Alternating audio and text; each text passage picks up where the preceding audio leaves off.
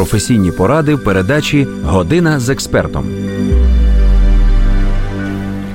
Не винось мені мозок, вислів, який можна почути ледь не щодня. Але справедливості заради варто зазначити, що деяким не заважало б цей самий мозок спочатку занести. Про все, що пов'язано з мозком, ми будемо говорити сьогодні в програмі Година з експертом.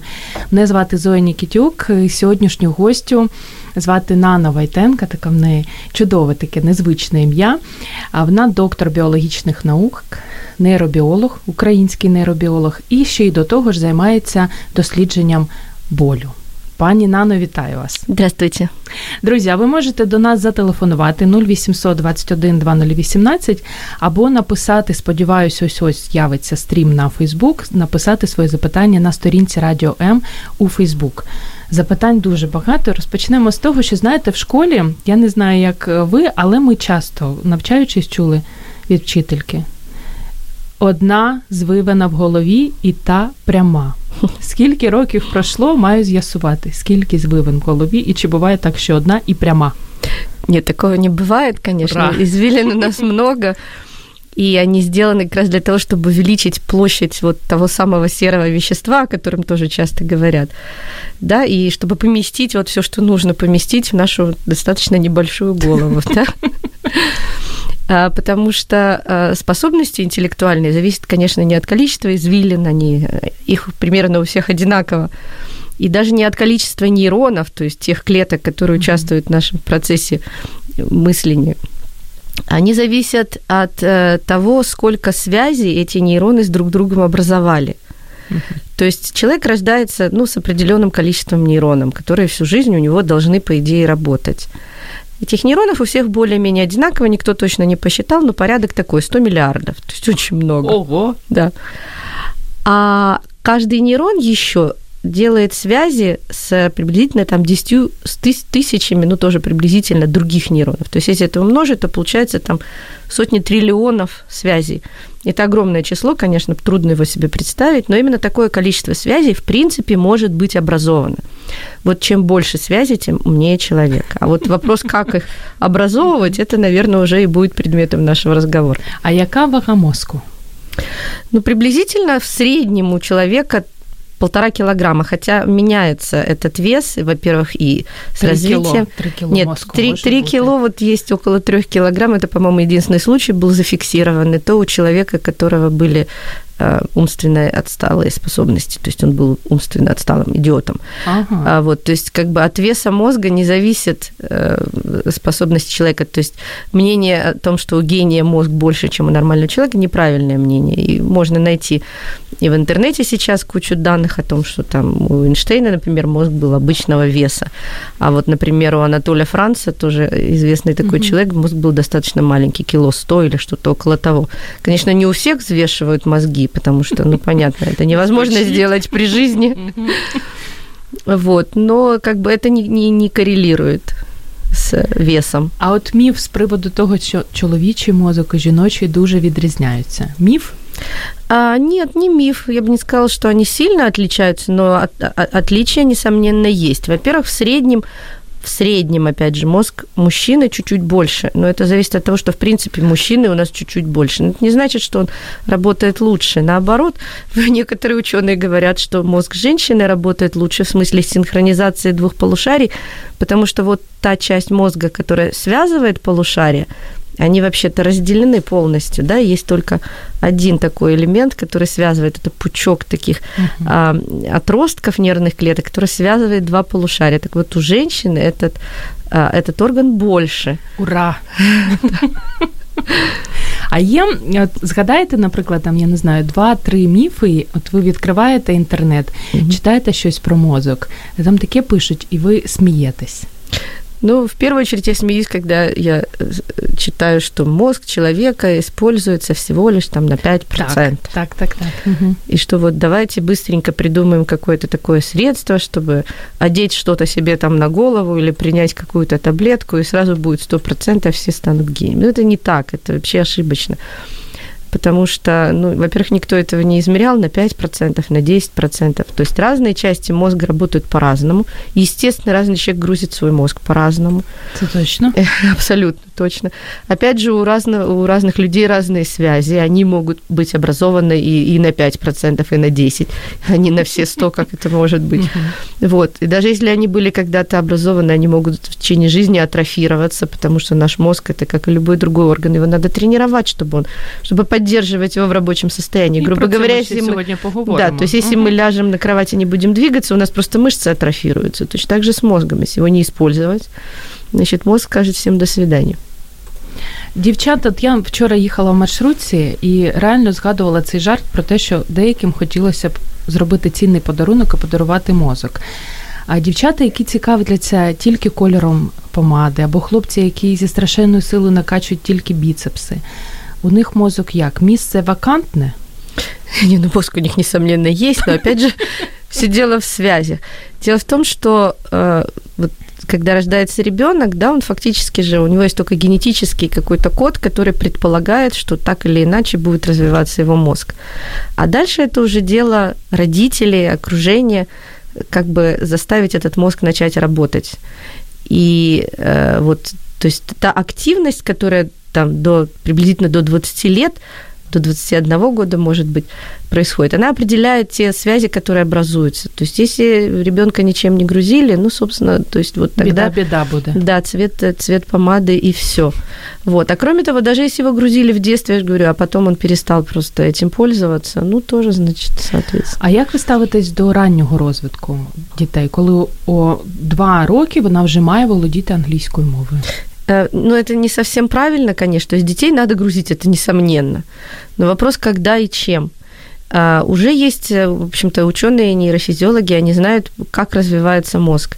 То есть нельзя двухлетнего ребенка заставить учить там высшую математику. Это невозможно. А что можно? А можно, можно учить его языкам, действительно, да, в определенной степени, конечно. Можно учить его разным там, э, ну, э, навыкам э, двигаться, танцевать, заниматься, начинать заниматься спортом. Вопрос не в том, как сильно мы грузим ребенка, а как ему это нравится. То есть нельзя заставлять делать то, что он не может сделать. Вы знаете, это я на своих детях э, знала. То есть я, например, в 5 лет умела читать свободно. А мой младший сын не умел в пять лет читать. И меня это очень выводило из себя. Думаю, ну как же так? Ну что ж такое? Значит, и давай его, значит, пихать этими слогами, словами. Ну ничего не получалось, пока мы просто не оставили его в покое, і через полгода он сам зачитав. Але ж з іншого боку, я згадую, мене не примушували займатися математикою. Угу.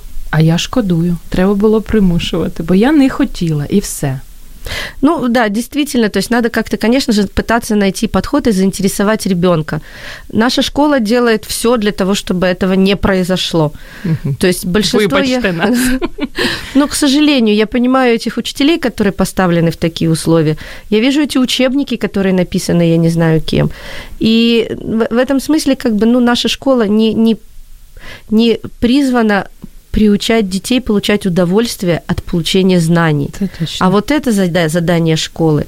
Неважно, с чем, как много она нас научит, важно, чтобы она привила любовь к обучению, любовь к работе за, к тому, чтобы мы заставляли работать наш мозг, потому что наш мозг не любит работать. Абсолютно. Знаем. То есть это, это абсолютно, это нормально с биофизической точки зрения, потому что любой процесс мышления – это энергозатрачиваемый процесс. Тобто лінивий мозок – це нормально? Абсолютно. Он у всех ленивый. Это прекрасно. И, то есть это наша способность уже как человека, потому что ну, мы же не можем отделить себя от нашего мозга. То есть наш мозг это, – это мы, это наша душа, наше сознание, наша личность. И вот насколько мы можем себя заставить делать то, что нашему мозгу не нравится, значит, ну, то и определяет нашу личность.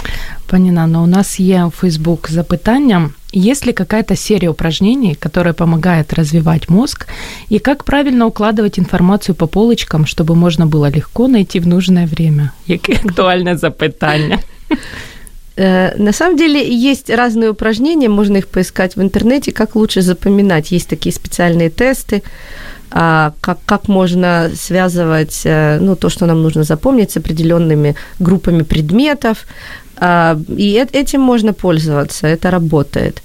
А, Есть еще разные ну, методики, например, связанные с эмоциональной нагрузкой. Я, например, всегда для себя в школе, я помню, мне легче было запомнить а, стихи, если они озвучены музыкой, да, то есть ну, песню нам всегда запомнить легче, чем просто выучить стишок.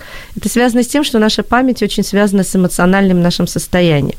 Поэтому вот такие вот эмоциональные такие придумки, да, которые каждый человек может для себя сам придумать, они тоже будут способствовать лучшему запоминанию. А коли ти раптом, от я два дні тому за собою таки помітила, я раптом забула, як звати мого кума Просто забула. Я злякалася. Інколи в мене буває, коли я забуваю свій власний номер телефону. Це лікується, чи ми вже приїхали? Да нет, ну, конечно, не приехала, то есть это бывает у всех, да. И у меня очень часто, особенно, ну, я же говорю, вот сидишь в эфире, вдруг забыла слово. И это так сложно, потому что приходится придумывать какие-то сложные конструкции, которые заменяют одно единственное слово, которое просто вылетело из головы в этот момент. Тобто нейробиологи також нормальные люди. Абсолютно. Дело в том, что у нас большая нагрузка, большой поток информации. Естественно, ну, мы не можем все держать в голове, особенно вот ну, в течение дня. То есть в течение дня наша память сохраняется в такой структуре, которая называется гиппокамп. Маленькая такая извилинка. Это как оперативная память в компьютере. Она, конечно, может перегрузиться, если мы ее сегодня нагрузили там, ну, слишком больше, чем она может вынести. А коли вже людина має розуміти, що дійсно варто лікуватися? Ой, ну это, конечно, врачи должны определять, но когда есть такие действительно какие-то провалы в памяти, когда мы забываем то, что произошло вчера, особенно обычно человеку, у которого начинаются вот такие нейродегенеративные заболевания, типа Альцгеймера, например, там разные формы склероза, Паркинсон, а, то это, конечно, уже серьезные вещи, с которыми надо обращаться к врачам. И они обычно происходят не, ну, в более зрелом возрасте, а, Конечно, склероз может быть и в молодом, но да. Не хотелось. В общем, нейробиологи работают над тем, чтобы, конечно, наша продолжительность жизни, которая увеличивается ну, во всем мире, чтобы она сопровождалась и нормальной работой мозга, потому угу. что это самое главное, чтобы жизнь да. пожилых людей не превращала ни, ни свою жизнь, ни жизнь окружающих в ад, если они начинают вот, действительно терять а, разум. Але з іншої сторони, склероз це така чудова хвороба. Кожного дня щось нове. Кожної години щось нове. Маємо ще одне запитання. Иногда дети, когда над чем-то думают, что-то делают интересное, непростое, высовывают язык. Какая взаимос... взаимосвязь? Почему? Ну, ну да, не только дети. Я знаю, что некоторые женщины, когда красят ресницы, ага, тоже так. что-то такое происходит подобное. А, ну, просто большая концентрация э, над чем-то и невозможность одновременного контроля над тем, как ты выглядишь, потому что мы на самом деле, взрослые люди контролируют, и это связано, например, с эмоциями, да, иногда нам хочется плакать, но мы не можем плакать на людях, да, и нам хочется смеяться, но мы вынуждены там делать серьезную мину, и взрослые люди это контролируют. А дети нет, но они же такие непосредственные, им что-то интересно, ну из этого ну, Тобто це нормально. Це нормально. Батькам не варто переживати. Ні. Ще хотіла запитати вас з приводу префронтальної кори. Я таку розумну книжку читала, як ми приймаємо рішення Джона Лєрер. Угу. Дуже класна книга, і він там пише про те, що наша префронтальна кора, коли втомлюється, ми починаємо простою мовою косячить. Чи так це?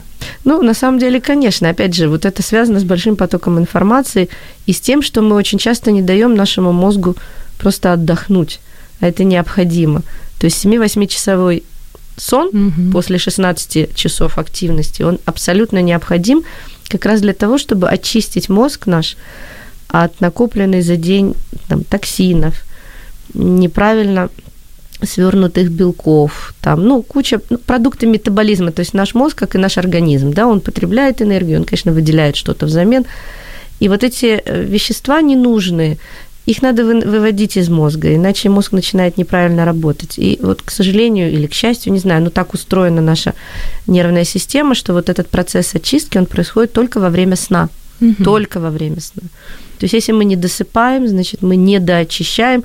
И вот это чувство усталости, оно связано с тем, что в мозгу начинается просто интенсификация банальная. А бананчик, якщо з'їсти?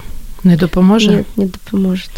Тобто тільки, тільки спати, тільки спати. Mm. І інших, якщо ти висипаєш, Если ты высыпаешься, ще... то, конечно, ты даешь своему мозгу больше возможности работать нормально. А як з приводу їжі? Ми до ефіру з вами mm. трошки поговорили про це, що мозок любить їсти. Мозг очень любит, э, ну, понятно, как и весь наш организм. Мясо. Он любит белки, да, жиры и углеводы. Э, белки нужны для того, чтобы восстанавливать те клеточные белковые структуры, а их очень много. То есть все вот эти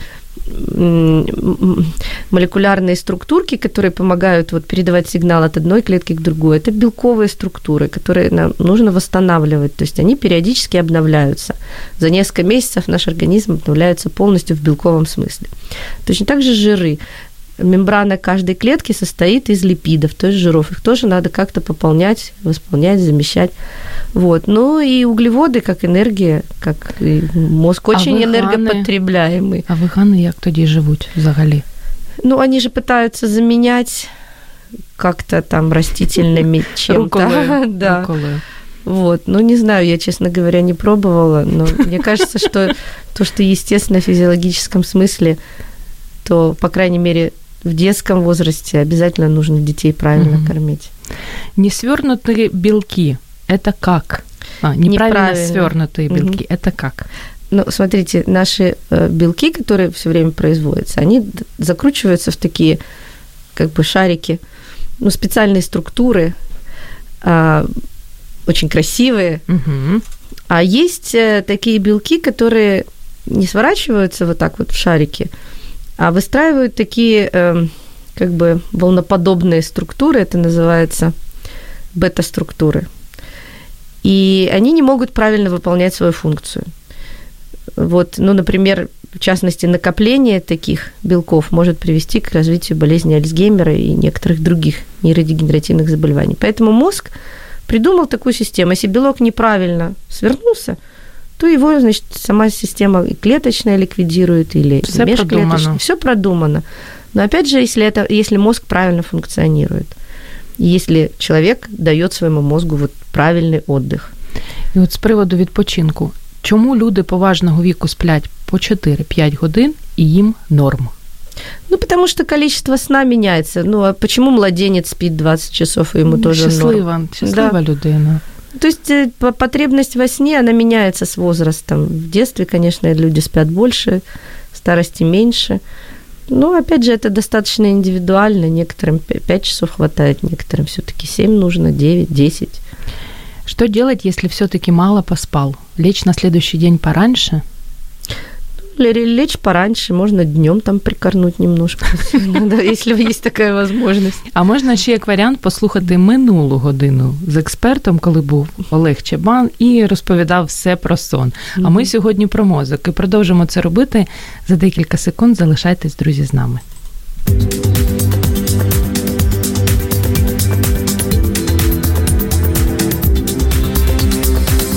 Професійні поради в передачі Година з експертом. Дуже шкода, що у магазинах не продається мозок, адже часто хочеться зробити такий цінний і потрібний подарунок деяким в оточенні. Ми сьогодні говоримо з Наною Войтенкою, з українським нейробіологом, про все, що пов'язано з мозком. Ви можете нам зателефонувати 0800 21 2018, або якщо соромитесь, написати під стрімом на сторінці Радіо М у Фейсбук. Як це роблять багато хто. Чому книга краще за фильм? Чи, можливо, це миф? Нет, на самом деле, если мы говорим о мозге, о том, что мы должны его постоянно заставлять работать, а он не хочет, а, то в этом смысле книга лучший помощник, потому что когда мы читаем книгу, в отличие от того, что мы смотрим тот же самый фильм, наш мозг начинает работать, он придумывает образы, да, он одевает наших героев, там, расставляет их как-то вот в интерьере. То 3D, есть он 3D это делает, такая. да. Угу. То есть мозг работает для того, чтобы вот эти буковки из книги, да, у него перестроились в образы. А когда мы смотрим фильм, за нас эту интеллектуальную работу уже сделали режиссеры, актеры. И мы иногда даже немножко разочарованы, ой, я себе этого героя не mm-hmm, так представляла, mm-hmm. или наоборот, ой, как классно. То есть за нас работу сделали, наш мозг отдыхает, он, так сказать, немножко по-другому уже начинает работать, а книга его заставляет гораздо больше, так сказать, напрягаться. Кросворд і вірші. Я так розумію, це найкраще, що можна подарувати Ще можна мозку. і язики учити. Да. Очень полезно. Навіщо ви це сказали? А якщо людина не любить ні вірші вивчати, ні кросворди розгадувати, ні мови вчити. Можно в шахматы играть, в конце концов. Також не дуже. Ну, не знаю, ну можно ну, хотя бы спортом заниматься. Это тоже, между прочим, положительно действует на мозг. Мгм. Да. То есть ходить в тренажерный зал это не только развивает, в принципе, дополнительные связи, но это снимает стресс, а стресс очень отрицательно влияет на наш мозг. Цей стрес на Тому, все да. погано впливає. Да, як на з мозг приводу- особенно. Як з приводу згубних звичок? Як, е, наприклад, паління, м, наркотики і алкоголь впливають Ну, вот, наші е, да, нейрончики? Э, это- э, На это все у нас в мозге почему-то так природа устроена. Есть такие специальные молекулы, рецепторы мы их называем, которые реагируют. Да, есть рецепторы к никотину, э, есть разные рецепторы к разным наркотическим веществам. Э, Но это все говорит не о том, что наш мозг готов это все воспринять. Это все говорит о том, что есть так называемые эндогенные вещества, то есть те, которые синтезируются внутри нашего мозга и которые влияют на эти рецепторы, и которые тоже могут выделять чувство удовольствия, а, но не так, конечно, концентрированно, не так много, как если мы принимаем там наркотик или курим или пьем алкоголь. А, Но именно потому, что вот эти концентрации, они намного превышают те, которые естественным образом должны выражаться, вырабатываться в организме, то это, конечно, ничего полезного для мозга не несет. Но вот особенно, в частности, алкоголь, например, это такое вещество, которое совершенно свободно проникает через мембрану клеток. А мембрана клеток, она для чего сделана? Для того, чтобы как раз внутрь клетки не попадали те вещества просто так свободно, которые не должны там находиться. Поэтому для того, чтобы даже там, не знаю, вода прошла через мембрану, или вот заряженные частицы, которые переносят сигнал. Для этого есть специальные тоже рецепторы, каналы, сложные системы молекулярные, вот они должны работать, чтобы это все проходило туда или обратно. А алкоголю всего этого не нужно, он совершенно спокойно проникает через мембрану. Внутри клетки действует вот на эти рецепторы, действует на вот те контакты между клетками, потом доходит до ядра, начинает действовать на Мгм. генетические аппараты. Дуже Вот этим- небезпечна штука. да, это в, в этом смысле это, конечно, э, ну, опять же, все зависит от концентрации. То есть бокал вина после обеда взрослому человеку никакого вреда не принесет, а, допустим, литр водки без Мгм. закуски. Комп'ютерні ігри. Як ви ставитесь до того, що діти неможливо Мгм. відтягнути їх? Ой, ну, конечно, как, как, как маму меня это Ага. очень сильно раздражает. Очень сильно. Потому что, ну, не потому что это там вредно, скажем. Нет, это не, не, не то чтобы вредно, но компьютерные игры, ну, я уже говорила, да, а, наша память достаточно ограничена, вот ежедневная. То, что мы можем запомнить, вот это ограничено. И компьютерные игры, они, в общем-то, активируют те же отделы мозга, как, как и любая другая новая информация. И поэтому ребенок, если, например, он, при- придя со школы, 8 часов еще играет в компьютерные Мгм. игры, то он просто будет не способен сделать уроки, потому что у него Мгм. закончилась вот уже это вот, вот, вот оперативной памяти больше нет. И в этом смысле, конечно, он устает, но это играть в компьютерные игры, это как получать новые знания. Такі собі. Да. Ну, Запитання, я так думаю, до вас, не до вас, как триптофан действует на мозг? И нужно ли его принимать, когда и как часто? Лікар Нано Войтенко. Нет, во-первых, я не доктор. Я думаю, що це не до Во-вторых, вас. э, да, дело в том, что э, я, насколько понимаю, триптофан это что-то из ноотропных да, Мгм. веществ. А, не знаю, потому что я, так сказать, по- поборница доказательной медицины. И для меня любое лекарство становится лекарством только тогда, когда проведены все необходимые испытания. Показано, что вот на такую группу людей оно действует так, на значит, плацебо группа другая принимала и такие данные, вот ничего не принимали, вот такие данные. Это все сравнивается и находится статистически э, верная разница между тем, кто принимал лекарства кто не принимал лекарства. Вот все эти ноотропные вещества таких испытаний не проходили. А если и проходили, то никакой достоверной разницы показано не было. Мгм. Вот, поэтому здесь, конечно, может быть эффект плацебо. А, то есть человек, если верит в то, что на него это действует, это прекрасно, оно может действительно действовать, потому что наша нервная система может творить чудеса. Мгм. Вот, но я опять же говорю, я не специалист и Так. не врач, поэтому я по этому поводу никаких советов не даю. Зрозуміли, Юлія? Так, наступне запитання. Правда ли, что длительное негативное моральное состояние, скажем, обида или депрессия, фиксируется мозгом в виде каких-то микронаростов? А, да, это не микронаросты, но это, конечно же, фиксируется. То есть вот все отрицательные наши эмоции, которые приводят к хроническому стрессу, они очень отрицательно влияют на мозг. Действительно, они влияют на связи между нейронами. Они, они их разрушают.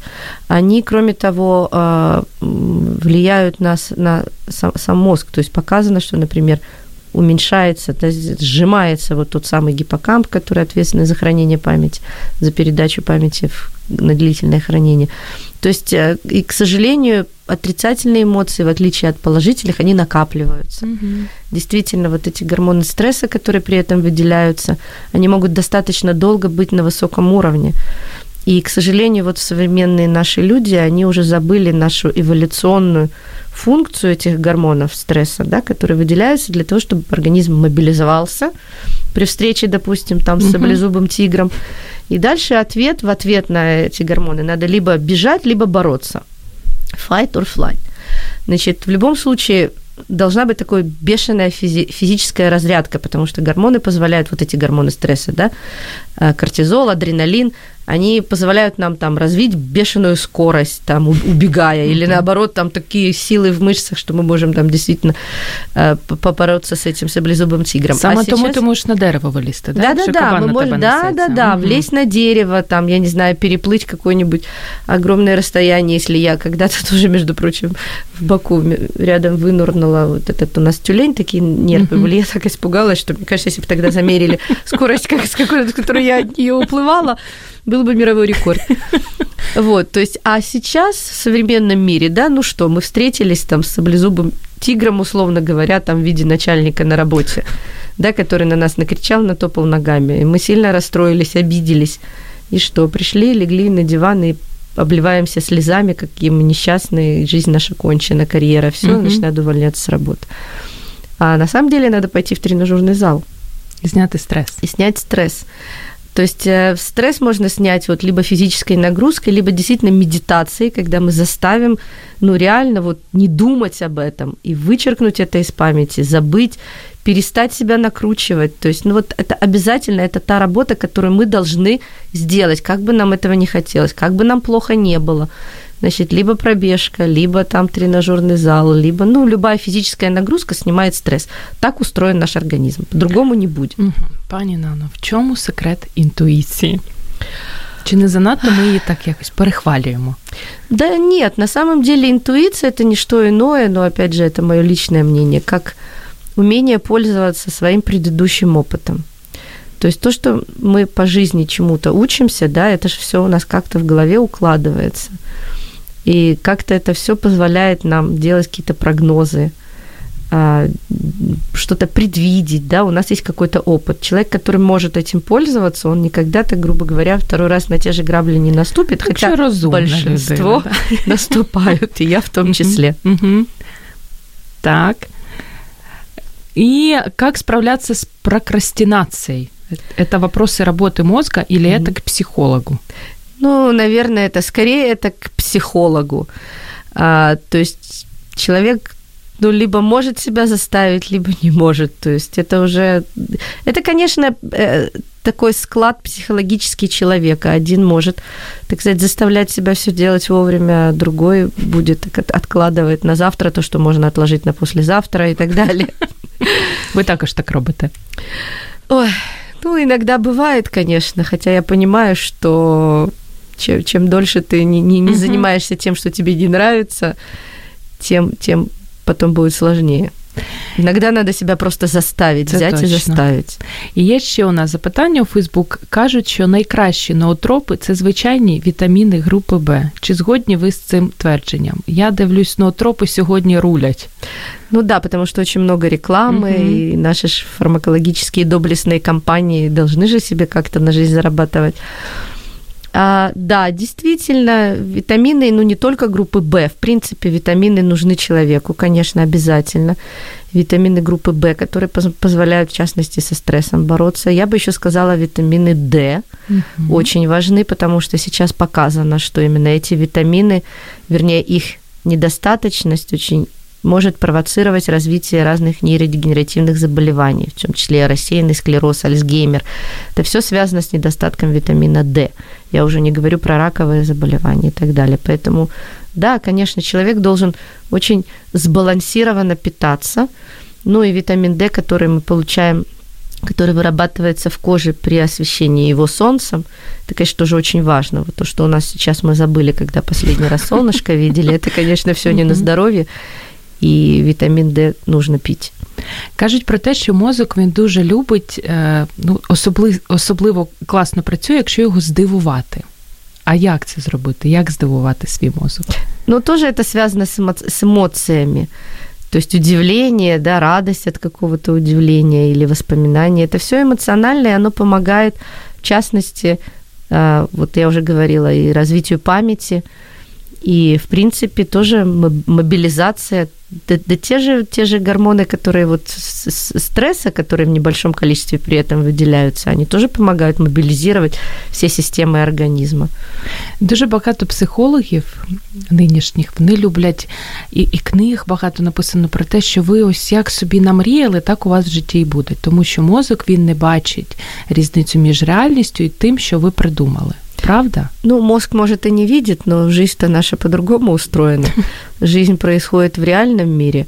И если, конечно, полностью уйти из реальности и жить только с фантазиями, ну, может быть очень жестокое разочарование в итоге. Поэтому, конечно, надо анализировать и пытаться понимать и разделять фантазии от від реальності. А в чому тоді прикол цієї візуалізації? Щось ти собі, наприклад, всі країни, в яких ти хочеш бути, ти собі наліпиш на дощечку, будеш щодня дивитися, і буде тобі щастя. Ні, на самом деле это неплохо, конечно, mm-hmm. если это просто можно же себе придумать. Ну, не у всех людей бывает возможность удовлетворить все свои желания, правильно? И тогда, конечно, на, на помощь приходит фантазии. Можно действительно ну, я не знаю, представить себе, что ты объездил все страны. Можно даже придумать себе любовь. Можно придумать все, что угодно. Главное, чтобы это действительно человек понимал, что это, это не та реальность, в которой он находится, и чтобы он не делал из этого какие-то выводы, не принимал решения. Ну, например, там, ну, понятно, если себе девушка напридумывала, что там какой-то парень в нее безумно влюблен, она может пережить бурный роман в своей голове, но при этом она придет ему скажет, дорогой, значит, ты же обещал на мне жениться, ну, будет глупо выглядеть. Ты в анекдоте про праску, да? Да. Та ну тебе з твоєю праскою. І, і також часто радять експерти, кажуть про те, що немає емоційного мозку, є тільки раціональні рішення, але ж це неправда, наскільки я так собі розумію. Ну, ні, звісно, ну що как? емоції Эмоции... дуже важливі для прийняття правильного Абсолютно, рішення. они есть, и от них никуда не денешься. И есть целая система в головном мозге, лимбическая она называется, которая, в которой эти эмоции, ну, так сказать, образуются, приводит к выделению определенных веществ в нашем головном мозге, которые влияют на работу наших клеток, соответственно, на связи и на весь процесс наш э, мыслительный, поэтому от них никуда не денешься. Другой вопрос, что у разных людей эта система по-разному работает. Есть люди более эмоциональные, менее эмоциональные, а, но от этого никуда не денешься. А якщо людина взагалі не емоційна, вона навіть коли усміхається, то в собі. Такое тоже бывает. Ну, такой психоэмоциональный склад, да, есть такие люди. Люди все разные, ничего с этим не сделаешь. Друзі, ми продовжимо говорити про мозок за декілька секунд. Залишайтесь з нами. Ви слухаєте Радіо М.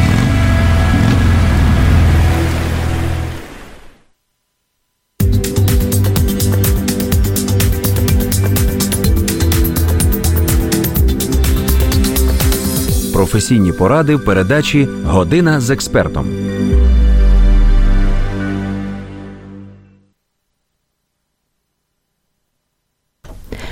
Не винось мені мозок і не ламай мені мозок сьогодні без тебе понеділок. Так кажуть в інтернеті, але насправді мозок у нас сьогодні не понеділок, а середа, і говоримо ми про мозок, ламаємо один одному його собі. У нас Нана Войтенко, український нейробіолог, доктор біологічних наук, яка дуже цікаво розповідає про мозок. Друзі, ви можете до нас зателефонувати 0800 21 2018. На жаль, поки що у нас е, технічні проблеми, тому ми ви не зможете бачити нас в Фейсбук, але можете нас слухати на сторінці Радіо М. Пані Нано, буває так, що якщо ти дуже багато думаєш, ти потім також приймаєш невірне рішення. Чомусь цей так званий надлишковий аналіз погано впливає. Да, у меня есть такие друзья, которые настолько серьезно анализируют даже очень простые Смешные вещи. речи. Да. А, ну, ничего не сделаешь тоже, ну, у людей разный подход к принятию решений. А, некоторые, не думая, никогда ни о чем интуитивно принимают решения, они оказываются и правильными, и неправильными. Есть люди, которые очень много анализируют, знаете, на 10 шагов вперед, угу. но где-то может закрасться маленькая ошибка, которая просто приведет не туда. И, ну, все-таки я считаю, что лучше думать над тем, что делаешь, чем не думать совсем. Але якщо бувають люди, відкриває меню в ресторані і три години може обирати салат. Это норма, чи вже ні? Ну нет, скорее всего нет. Это тоже связано с эмоциональным состоянием, со стрессом. Это есть такие нарушения, просто психологические, невозможность принять решение. У нас был таки, такой случай, у меня был достаточно близкий мне человек, который вот после стресса, после того, как у него пошел там какой-то неправильный процесс в бизнесе и вот эти все наши катаклизмы, он действительно не мог принять самых простых решений. Вот идти ему за хлебом или не идти. Что, серьезно? Такое бывает? Да, такое бывает. Это страшно, конечно, но лучше всего, если уже вот такие серьезные расстройства, надо обращаться к психологам, которые помогут вернуть в нормальное состояние. Все-таки человек не должен три часа думать над меню. Это ненормально. Это ликуется. Да, конечно. Это, ну, в принципе, хороший психолог или психотерапевт, в принципе, такого чоловіка вернет в норму. І ще хочу у вас перевірити інформацію про те, що наш мозок він дуже любить віддавати, а не брати, і тому там благодійність гарно впливає на, на роботу твого мозку. Це правда? Чи також чи Ну нет, не миф? то чтобы наш мозг, это просто зависит от человека, от, от его сознания, да, как он воспитан. А, действительно, дарение радость приносит, но не у всех. Угу. Угу. И это все зависит от воспитания и от предыдущего опыта. Люди, которые так себя ведут, они ну, по, по своему психоэмоциональному состоянию действительно отличаются от тех скряк, которые никогда там копійку не віддадуть нікому. Ви вже трошки про це сказали, про емоційних, неемоційних людей. А як бути з тими людьми? Знаєте, я коли читала вже згадану книжку, дуже здивувалась, що виявляється, є люди, які взагалі не відчувають, не емпатичні. Взагалі, на їх очах може там когось бити, і в нього нічого не йокне. З чим це пов'язано?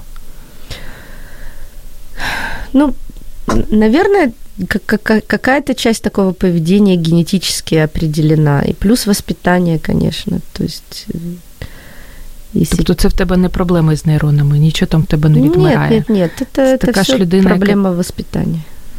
І завмерти від щастя. Є такий вислів: от, я завмерла від щастя і все нічого не можу робити. Це дофамінова атака? Правильно чи ні? Ну, правильно, да, конечно. То есть дофамин – это тот, такое вещество, которое выделяется, когда мы получаем удовольствие. Не он один, он может сопровождаться еще другими веществами, гормонами. Да, и действительно он на какое-то время да, как бы нас... Вымыкая. Заставляет немножко по-другому смотреть на мир. Для нас это вот то, что называется розовые очки – да, все вокруг хорошо, все вокруг, все вокруг добрые, все вокруг классные. А, Хороше состояние, очень люблю такі состояння. Але якщо воно дуже довго, знаєте, коли людина вже неадекватна, їй все добре. Постійно вона в цих рожевих окулярах. То ще не треба лікуватися? Да нет, не знаю. Ну, дело в том, что эм, есть такие исследования, которые показали, что у разных людей могут по-разному быть, эм, ну, определенные гены могут э, иметь такие изменения, это называется полиморфизмы или мутации. И вот обнаружили такое, такое изменение, которое назвали геном счастья. Mm. То есть реально часть людей, они заведомо всегда счастливые, независимо от их положения, денежного там достатка. Они всегда действительно смотрят на жизнь очень позитивно. Классы в Украине такие. А есть везде, это, это популяция, это человек так устроен. В любой стране вы найдете таких людей, самых бедных, я не знаю, там, плохо устроенных, но они счастливые. В то же самое время есть люди, которые всегда несчастны. Это точно. Независимо от того, сколько у них денег, сколько у них домов, машин. Ну, то есть они всегда недовольны. И, в принципе, вот это, это генетически предопределено, к сожалению. То есть, может быть, человек может как-то себя воспитать, но скорее нет. Я не встречала таких людей, которые бы вот изменились в течение жизни. Вот человек, который всегда себя чувствует несчастным, хотя, в общем-то, поводов нет. Ну да, есть какие-то расстройства, какие-то неудачи, которые бывают у всех – но этот человек всегда найдет еще какой-нибудь там, угу. понимаете, такой вляпаться в какую-то ситуацию, сделаться еще несчастным, сам себя накручивает. І це і... так завжди буде в людини, правда? Ну, скорее всего, да. Я не знаю, может быть, какой-то волшебник, психотерапевт сможет как-то исправить ему мозги, но обычно это, это так и бывает. И вот то же самое с этими счастливыми людьми. Что бы ни случилось, они всегда смотрят на мир з оптимізмом і надіються на лучше. А, Оскільки ви ще й дослідниця болю, та, дослідник болю, бо дослідниця якось мені не дуже подобається це слово. Чому саме біль? Що ж там досліджувати? Ой, ну это очень, во-первых, интересно, во-вторых, да? сложно. А, вот смотрите, боль у нас, у любого человека нормального, за очень редким исключением, все люди чувствуют боль. Это такая физиологическая защита организма от внешнего мира, да, чтобы мы не обожглись, не поранились, не, там, не как-то себе не, не повредили. Но иногда у нас э, возникают такие состояния, когда эта боль не проходит. То есть у нас болит и болит, болит и болит. Ну хорошо, если мы знаем, что болит, там зуб болит, а иногда там голова болит непонятно от чего, да, понять нельзя, спина болит неизвестно от чего. Или даже мы знаем, что у нас какие-то воспаления, артриты, особенно положи, пожилых людей, вот эта хроническая боль, она не дает возможности нормально жить.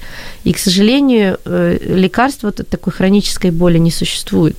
Угу. Вернее, они существуют, но эти лекарства обычно на основе морфинов, и они, конечно же, приводят к достаточно плохим последствиям.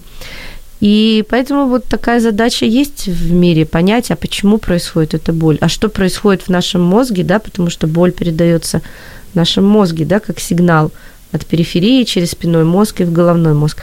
Вот как меняются эти сигналы, какие нейроны их проводят, какие молекулярные механизмы, какие рецепторы меняют свою работу, почему они вдруг работают по-другому.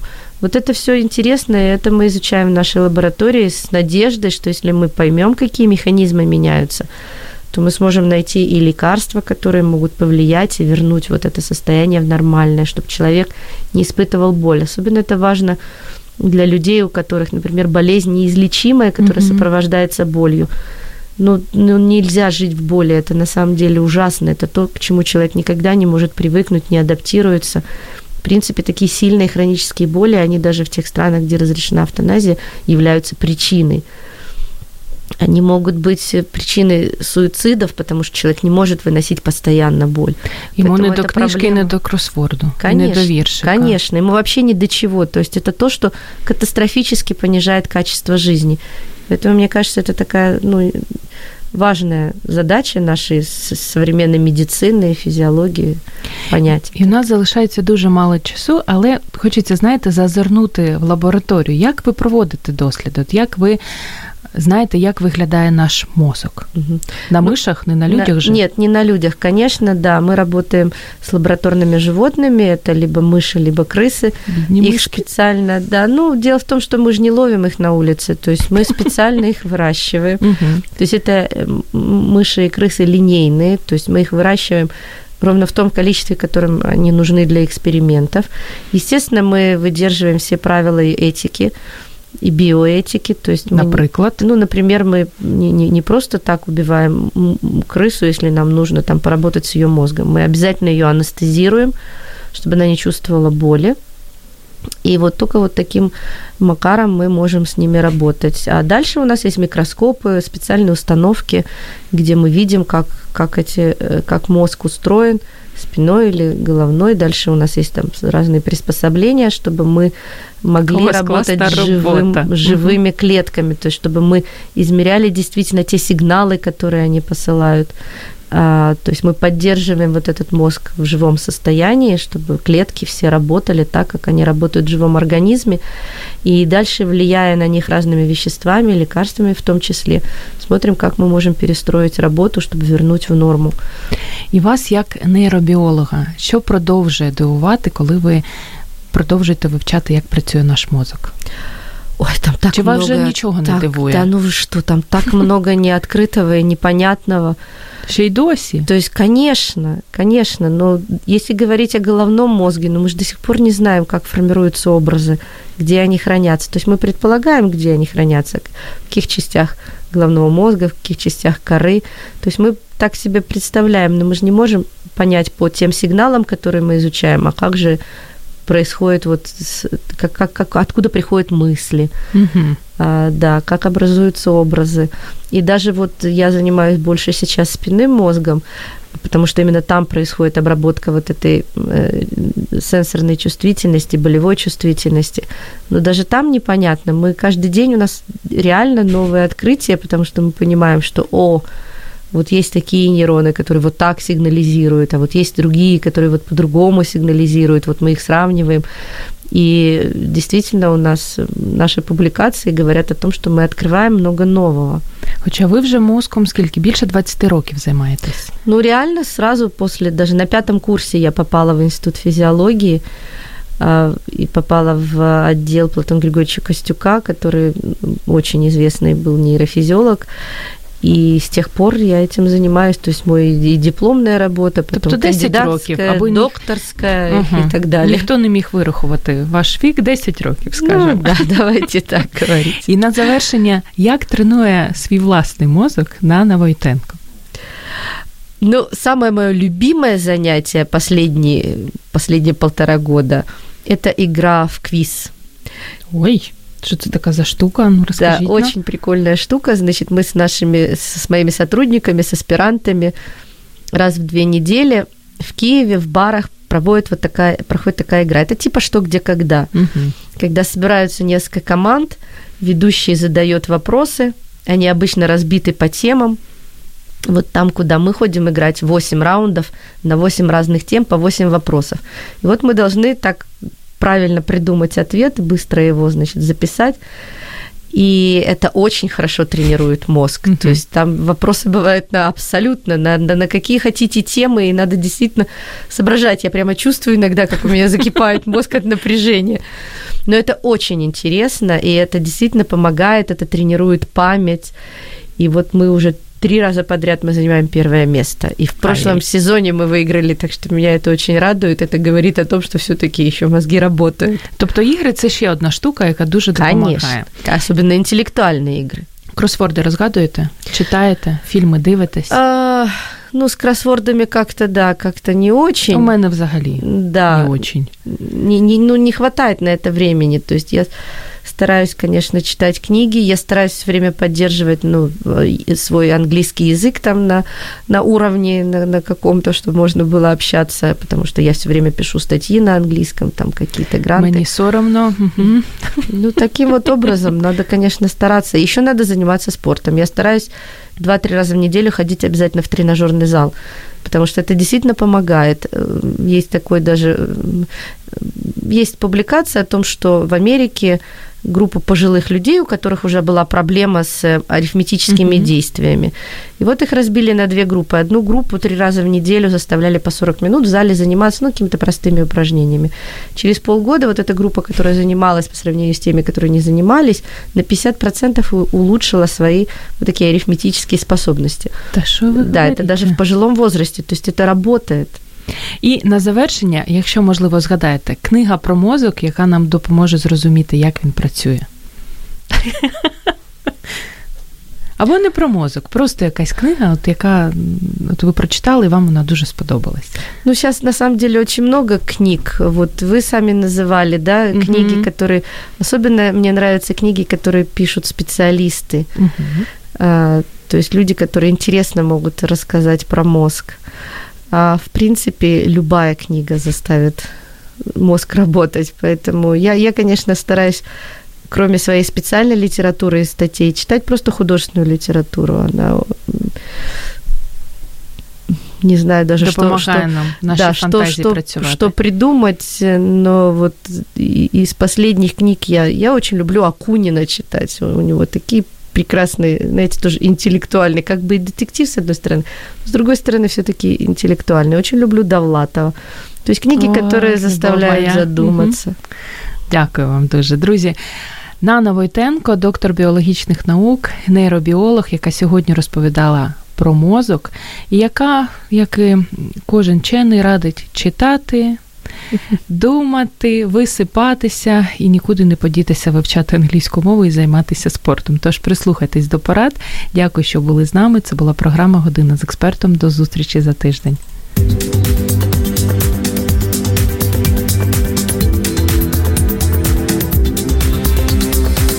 Професійні поради в передачі Година з експертом. Радіо. Можливість. Радіо М. Мрія.